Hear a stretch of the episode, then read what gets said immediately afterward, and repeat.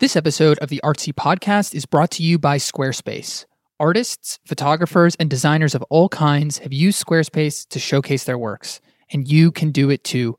Go to squarespace.com for a free trial, and when you're ready to launch your site and show your work to the world, use the offer code ARTSY to save 10% off your first purchase of a website or domain. That's offer code ARTSY, A R T S Y.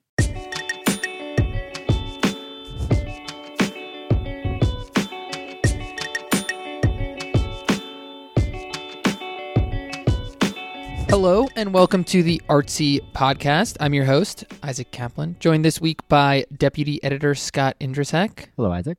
Hey, Scott, and a very special guest, co curator of the New Museum Triennial, Gary Carrion Murayari. Hi, guys. The fourth New Museum Triennial, Songs for Sabotage, is on view right now at the New Museum. It just opened last weekend. Go check it out if you live in New York City. If you don't live in New York City, come to New York City and then go check it out.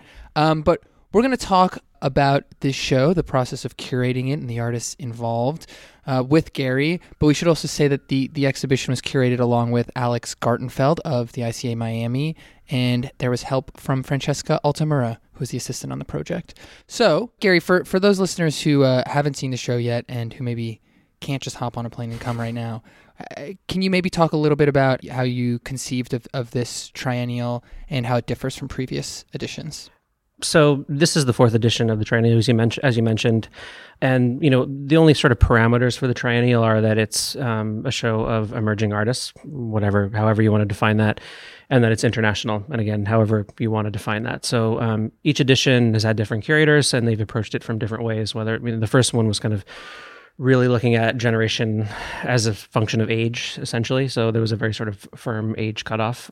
You know, the second one was looking at more sort of formative cultural events, especially it was curated after the Arab Spring. So a lot of artists were was looking at artists who had kind of grown up within a culture of protest. And then the last one was looking at, you know, the kind of role that technology, the internet, social media has had on kind of how artists approach identity in a lot of different formats today. So for us, you know, there isn't necessarily a long history for us to like respond to in terms of what the show is. Um, you know, it's I think it's different for those people who've done the Venice Biennale or um, when I curated the Whitney Biennial. That's uh, an exhibition with a long history, and you can kind of like you know, there's certain things you know what the show, how the show functions, and so for Alex and I, um, you know, it was a kind of wide open slate, and starting at the beginning, it was important for us to emphasize the international aspect of the show partially because I think that's a great opportunity that it provides for you know us as curators is to really explore places that we wouldn't necessarily have had time or resources to do, you know, in our kind of daily lives as curators.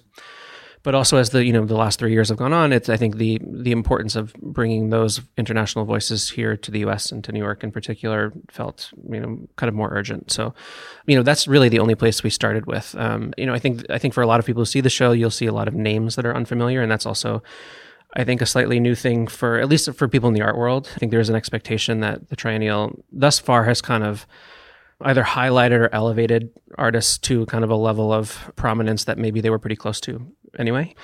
And I think for us, it was important for us to find things that we didn't know and really kind of take this as an opportunity to to research and somehow in more depth than we than I think the traditional rhythms of the art world allow you to. I think that was one definitely before the show opened. Once the uh, artist list was released, it was feedback I got from a lot of people saying, "Oh, I don't recognize actually."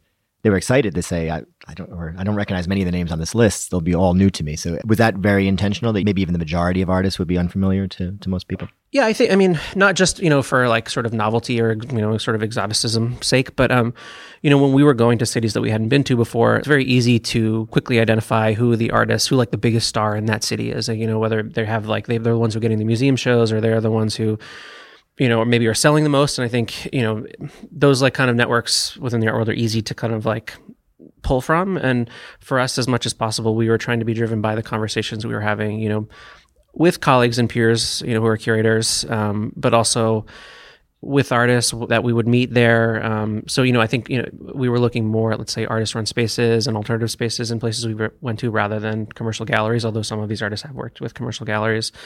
Because I think, you know, I mean, there's, there's only so much you can do in, in a short research trip, but you, we wanted to kind of, reflect what we felt the discussions and the urgencies of what those artists and what those artist communities were dealing with, um, you know, as much as we could. So I think that led us to maybe some names that would have been surprising. I think even for people who are in those cities. Were, were a lot of those artists then before you started doing this research? Were they also uh, perhaps like unfamiliar to yourself as well? Oh no, for sure. Yeah, I mean the artists. Let's say you know the American artists we did know um, for the most part, but outside of that, I don't think there's a single artist that we knew before we started this process. Can you tell me a little bit about the process of putting together this exhibition of discovering these artists because it's such an international set, and like you said, you, you didn't even know some of them. So I'm really curious about how you went about this. Yeah, I mean, I think it was a it was a very um, kind of daunting process, and I think you know it, it, took at least a few months of me and Alex talking about like how we wanted to begin approaching it. Like, you know, where do we want to travel to? On the one hand, you have the entire world, but also you don't have the time and the money to really go to everywhere you could possibly imagine. So I think we did, you know, prioritize certain locations over others. You know, we didn't go to Zimbabwe, but we came across that artist's work. We were able to see it in person in LA, and you know, so I think it was different for every artist. But we did outline a certain number of cities that we wanted to go to. And that probably you know probably two years out is when we actually started the traveling for the show. You know alex at the ica has a very full program and they opened a new building recently. And i was curating other exhibitions at the museum at the time. So you kind of have to try to find a way to do this while you're doing the rest of your job essentially. So we would try to do some trips together and then some places we kind of split up. Um, and so we and then we would come come back and share research. But you know, part of the role of working within the new museum and working within the institution is that we, you know, we have somebody like Francesca, who's our assistant, you know, compiling all of this data that we're bringing back. Um, and it's you know, in, in, a lot of ways, it's like data management is a big a big part of it before we go to a city, we're you know identifying the institutions, the artist run spaces, the galleries, pulling names, requesting materials. So then when we go to a city, you know you don't have more than a few days in a lot of places. Although in some places we had multiple trips, but you know you're trying to squeeze in as many visits as you can. So you have to kind of make some decisions before you get there. And then at the same time, be responsive to what you're seeing and like recommendations you're getting once you're on site. So there is a kind of overarching, you know, structure to kind of like handling all the material, but a lot of it also comes through conversations with individual people, you know, people recommending artists to us, things we were seeing once we were on the ground in the city. It, it's both very structured and also very improvised at the same time. Maybe we can talk a little bit about the, the title of the show and just when you were laying out the different informing conceits from the previous editions of the triennial, whether that was age or kind of like a political moment. Uh, I think the way you set it out in your essay for the show is in a very broad sense that all the work is kind of I'm going to mangle the way you very eloquently said it, but that it's kind of pushing back in like a lyrical or poetic way against um, kind of just the global system of capitalism, which is a pretty broad umbrella. But it also seemed what I was really fascinated by in your essay and also Alex's was the way in that you're both very aware that you know art is also part of its own market and its own system and how you know this disjunction between pushing back against capitalism and also being part of it at the same time. Yeah. Well, I think part of the reason why we settled on sort of sabotage as a way, and I think like Evan's um, text, Evan Calder Williams' text in the catalog, I think lays this out very nicely, is that we're dealing with artists that have a like a varying degree, you know, diverse sort of models of political engagement. But I think all of them have an understanding that there is no existence outside of the system that we're a part of. So, you know, I mean, as much as they're dealing with local concerns, like it's about talking about the way that these local situations tie into larger networks of power, of, of economics, of politics. So any kind of gesture that happens within it is still part of the system that we're a part of. So I think, you know, for us to like, try to claim a politics that's outside of capitalism would have been kind of dis- disingenuous in a lot of ways. But I think there's still value in knowing that you're part of that system and trying to at least change the discussion or change the narratives that you know the system can talk about, even if it's for a brief moment. So I think that's sort of what. But Evan talks about, you know, these kind of um, sabotage is an irrational activity that isn't necessarily going to completely upend the system, but it does slow things down. It slows notions of efficiency, of production value down for a brief period of time. And I think that's kind of what these artists are getting at. All of them know how the art world functions. Although they are in very diverse places, it functions very similar to the way it does in New York. These artists are producing products that are going to enter the market and are going to circulate and sell. And I think that's, you know, part of what makes these artists special is that, you know, knowing that, you know, using this language that has this function within the system to talk about as a kind of propaganda for things that are not necessarily on the same plane of, of how that system usually functions. I, I think for anyone listening who's hasn't seen the show yet, everything we're saying so far makes the show sound like intensely like all the art is very politically engaged, which I guess is, is the case. I guess it depends on how you define politically engaged. And I mean, would you say that's the case that this is like a very Yeah, hundred percent. But I think also part of what we wanted to do is, you know, I think there's an expectation when you want to make a show about what politics is today that it's going to be entirely conceptual and dematerialized. We have no opposition to that, but I think when you talk to artists from other places and they talk about, you know, how do you communicate a message through your work? Oftentimes it is through, you know, very traditional media and I think through very compelling use of images. I think, you know, images are essential for how you can possibly think about a kind of resistance to to these forces. So um, that's I think was the exciting thing for us was to see artists dealing with very difficult subjects, but doing it with a you know a sophistication and a, like I think a there's a certain amount of seduction that these artists deploy in talking about very difficult kind of emotions and concepts. You sort of mentioned that a lot of these artists are responding to situations that are specific to that region or within a political context of a specific place how did you sort of think about in the wall text, which I, I thought were generally very informative? How did you, how are you thinking? Like, okay, we need to make sure someone has a grasp on the history of the Philippines, but we obviously can't explain the whole thing, but we still think the work will register on some level. Can you can you talk a little bit about how you wanted to present these very international pieces? It varies from work to work there's only a certain amount that you can convey in a wall text and the research and the depth of you know you're talking about Cian in particular like it goes much beyond even that I will know um, but I think that's also okay I think you know part of what we what we found was that there are very specific local stories that these artists artists are dealing with but oftentimes they're talking about they're using the sort of same critical language to talk about it. So you know something like um, we had obviously multiple artists dealing with the issue of monuments, and that's you know um, whether it's you know Haroon you know making a proposal for the monuments to the victims of this police massacre, um, or even um, uh, Chemu, the uh, painter from Kenya who's living in South Africa, who's you know her work you know comes in the wake of protests against the monuments to Cecil Rhodes, um, or Daniela Perez who's looking at monuments to Columbus in in um, Spain and Peru and New York City. Like they're very locally specific subjects, but the dialogue between those artists is very similar and they can enter into a discussion about that subject very easily. And it's also obviously something that an audience here in the US can understand. So I think, you know, you try to give you know as much of the specifics of that context as possible but i think the power of those works is the way that they speak across um, to a more kind of universal um, situation that we're all living with it's funny because uh, isaac and i were talking about this earlier and like the, maybe the, the one artist that we found was the most like complicated or fraught in this in the, in the sense of how much context you need to appreciate the work was um, Anna Anupam Roy. Um, yeah, because you know this for everyone who hasn't seen the show, this is sort of a room-sized. I guess it's all one installation of banners and you know paintings, drawings, images that were all done kind of as activist material for a, communist party in India. I think that's a, a, good example to bring up because I think not all of that work was made specifically. You know, not all of those are protest banners, although and that's part of what you know he tried to accomplish with this because you know yes he's working in a very specific context and yes he has like a very strong activist practice.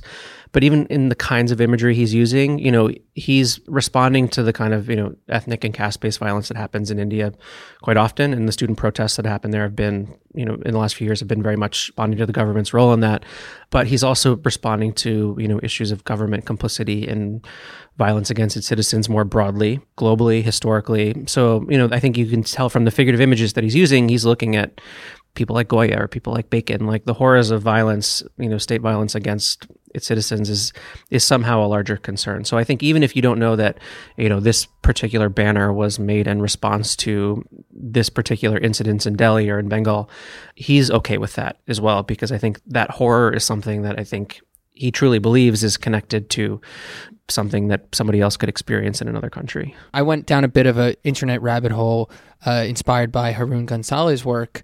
It shows a number of kneeling, headless figures uh, who are these miners that were massacred in South Africa while protesting for, for a higher pay rise. You know, some some something like from five hundred dollars to fifteen hundred dollars a month. You know, something something like that. And it was interesting to me because. I had a visceral emotional reaction to the work because it's extremely powerful you immediately think, Scott, you mentioned it conjures like the kneeling figures that have become so prevalent today in, in American society. But even as I kind of research this, it's interesting because you sort of see these globalized connections. The the company that owned this mine actually is British. And of course, in the United States, we have any number of mining disasters that have been caused by sort of negligence, not not sort of the same labor strife in recent years, but but there are these kind of dots that were really fun to connect. I didn't connect them in the gallery because I wasn't on Wikipedia then, but it was a nice example of, of how these kind of works sort of sit with you. Yeah, I think that's a good point to bring up because I think Haroon especially is very cognizant of those connections, whether they're like dissociative connections between the kneeling figures and the kneeling figures, you know, we're accustomed to here in the United States. You know, also he did another piece where he looked at um, the use of uh, the way police and military spray dye on protesters um, to mark them, and it's different colors are used in different countries, but it's a global phenomenon, and that's something that's you know very interesting to him. But I think you also bring up a wider point that you know again that these are local concerns and they're tied to larger networks but they're also these are you know also very old problems that artists are responding to. So i think that's why the language of decolonialization is something that a lot of the artists in the show speak of. You know these relationships between you know governments and corporate interests and the way that they treat individuals are the continuation of, of systems of power that have existed for centuries. So I think that, you know, with Cian's work, you see him looking at the colonial history of the Philippines, you know, and people don't always think of, you know, the fact that the Philippines was a Spanish colony. Um, with Daniela's work, which I think, you know, um, the ceramics about the monuments to Columbus, I, I feel very, very strongly about that work you know, and that work was prompted by, you know, her experience as a Peruvian living in Spain and seeing monuments to explorers who are standing over the dead bodies of indigenous people from Latin America. And so these are monuments that are like icons of, of Spanish cities. But if you are from, you know, that other region, you can see the way that that system of exploitation continues today. And so, you know, I think that was what was interesting for us to see was that, you know, again, you know, there's an expectation that the triennial is going to talk about whatever is new and whether that whatever that means, like whether it's, you know, um, in terms of technology, in terms of media, in terms of new discussions. But I think for us, these are artists dealing with the present in a very important way, but they have to look to the past to try to, to understand because this is, you know, all of these situations they're not new they really are very very old and i think that's you know a lot of what we've learned from these artists in the show is to look for that history and to look for those connections do you think uh, through this whole process of preparing for the show because you guys started i think back in 2015 technically as far as conceiving of things mm-hmm. I would imagine, given the amount of legwork you put in, that there's a lot of artists that didn't make it into the show, but that maybe is how this process works. You know, you, you kind of now have this bank of people you maybe will show up at the new museum in four years or at ICA Miami in next year. Yeah, that's exactly that's exactly right. Um, you know, we we made the decision to have a smaller number of artists, and I think you know specifically so we could commission projects like Haroon's, which you know needs a substantial amount of space to show multiple works by artists and really for them to feel like they have a presence in this show that is going to be visible and, and talked about. But it did mean you know not including a lot of really incredible artists that we met, and so it is you know it is an amazing resource that we have now. Um, you know, not just in terms of like having this sort of like material to like use, but the relationships that you build through this are are very important with individual artists, with you know curators and, and, other people that you know I didn't necessarily have a dialogue with beforehand. That's always a, a, great side effect of a show like this, as it does you know expand the kinds of dialogue we can have internationally. And I think that's always been something that you know you try to do as much as we can at the new museum. But you know again, it's you know you get into the cycle of exhibition after exhibition after exhibition without necessarily having the time to do the kind of research we did. Yeah. And I know there was almost no, I don't think, any specific reference to kind of the current political moment in the United States and Donald Trump and any of that. But I did actually really appreciate that in some ways because I think if there's anything that America's current political chaos has caused, it's a it's a deep introspection that's really completely erased the political and news events of the outside world. Like also digging into to South Africa learning all about what's going on with the ANC there and, and yeah, this massive Zimbabwe, political shift. Like, there's Zimbabwe. Know, I mean, there's so much yeah. stuff um, that it, it was it was kind of a, a good jolt that I think most people, especially Americans right now, need to be like, oh yeah, there's a world outside of our borders, um, and often we've actually caused a lot of problems there that we're now like forgetting about. Yeah, I think you know. I mean, there wasn't a deliberate decision by us to like not have like anti-Trump art because I think all of the artists on the show would say that they're anti-Trump. And what's interesting for us is to bring in artists who are respond. You know, like the increasing acceptance of racist rhetoric in this country feels somehow new and different. Uh, you know, the like general rightward swing in politics feels like something new and different.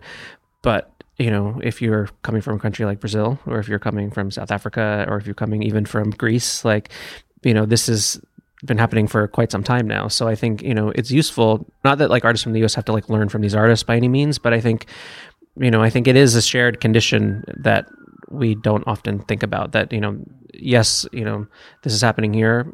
Yes, we've caused this in other places, but I think there is some value to having these different voices from different places talk together about how we respond to these things. So that was definitely in our mind um, throughout you know the selection process and putting the show together.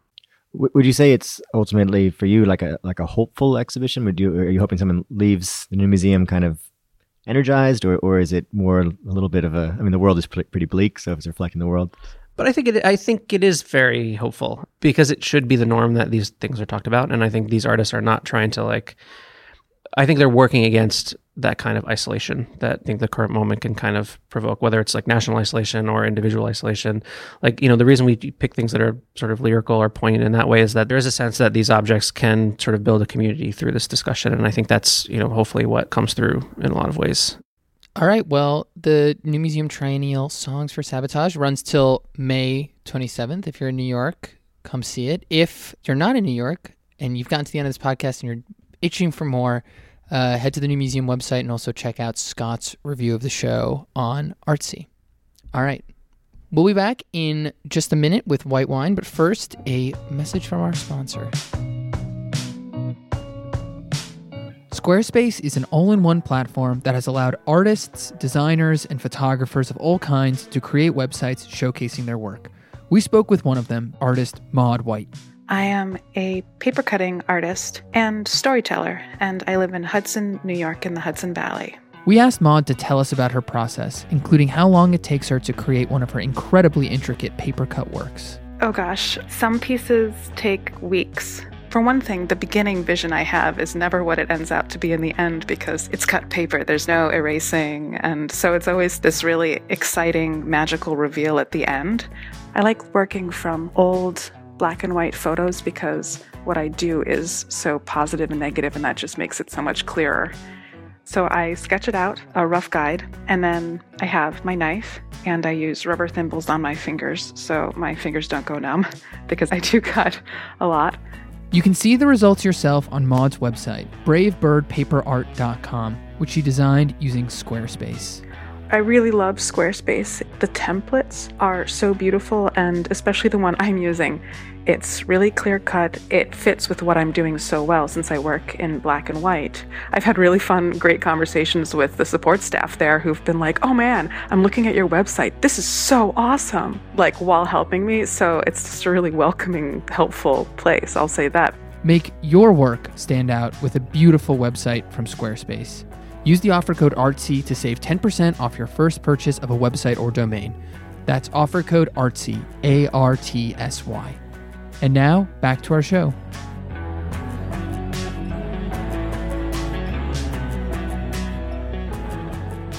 All right, so Scott, let's start with you. Uh, what are you going to be checking out this week? Um, well, I'm I've already checked out, but might visit again a show by uh, painter Tessa Perutz, which is at Pablo's birthday in the Lower East Side. Uh, she's curated a show upstairs called Karma Solaire, which is is kind of really, I want to say psychedelic landscapes. So that sounds really lame, but uh, my brain is a little fried right now. So we're going to go with psychedelic landscapes. And then downstairs, she's curated a, a, group show of works that are kind of in dialogue with her own upstairs. Uh, it's really terrific. And what about you, Gary? Well, I haven't seen very much because it's been a little busy the last couple of weeks, but hopefully in the next couple doing, of weeks. Doing what? Uh, yeah, not much, just uh, hanging around. Hopefully in the next couple of weeks, I'm going to try to go down to DC to see the um, Outsiders and American Vanguard art show at the National Gallery. Um, it's, you know, I think a lot of people have been talking about it and, you know, that subject is something that we've dealt with quite a bit at the New Museum, and also um, the curator Lynne Cooke um, curated a beautiful show with Rosemarie Trockel that oft, often brought a lot of those figures into dialogue with with Rosemarie's work. So, yeah, it's a it's definitely something that I'm pretty sure I'm going to love, but um, I'm very excited to go down and, and check that out. I've been to DC twice really recently. I haven't been to see that show. I really, I really need to go check it out. My my white wine is a little bit of a, a cheating one. I'm I'm gonna say that something I saw recently. I was lucky enough to be at the uh, presidential portrait unveiling. Two two really special works of art. I know there's some kind of there's a whole hot take economy out there that's produced like a really diverse array of opinions on them. But uh, I I think uh, especially Amy Sherald's painting is is unbelievable. And if you're in DC, you should also check that out, Gary. If you, have I if you absolutely will. Yeah.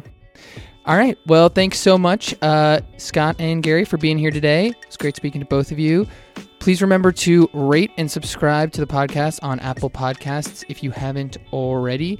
We'd love to hear from you. Send us an email, podcast at artsy.net. See you next time.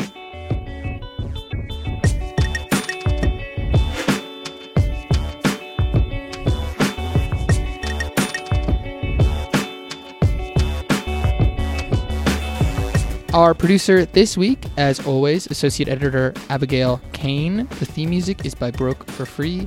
Other music is by Jahzzar.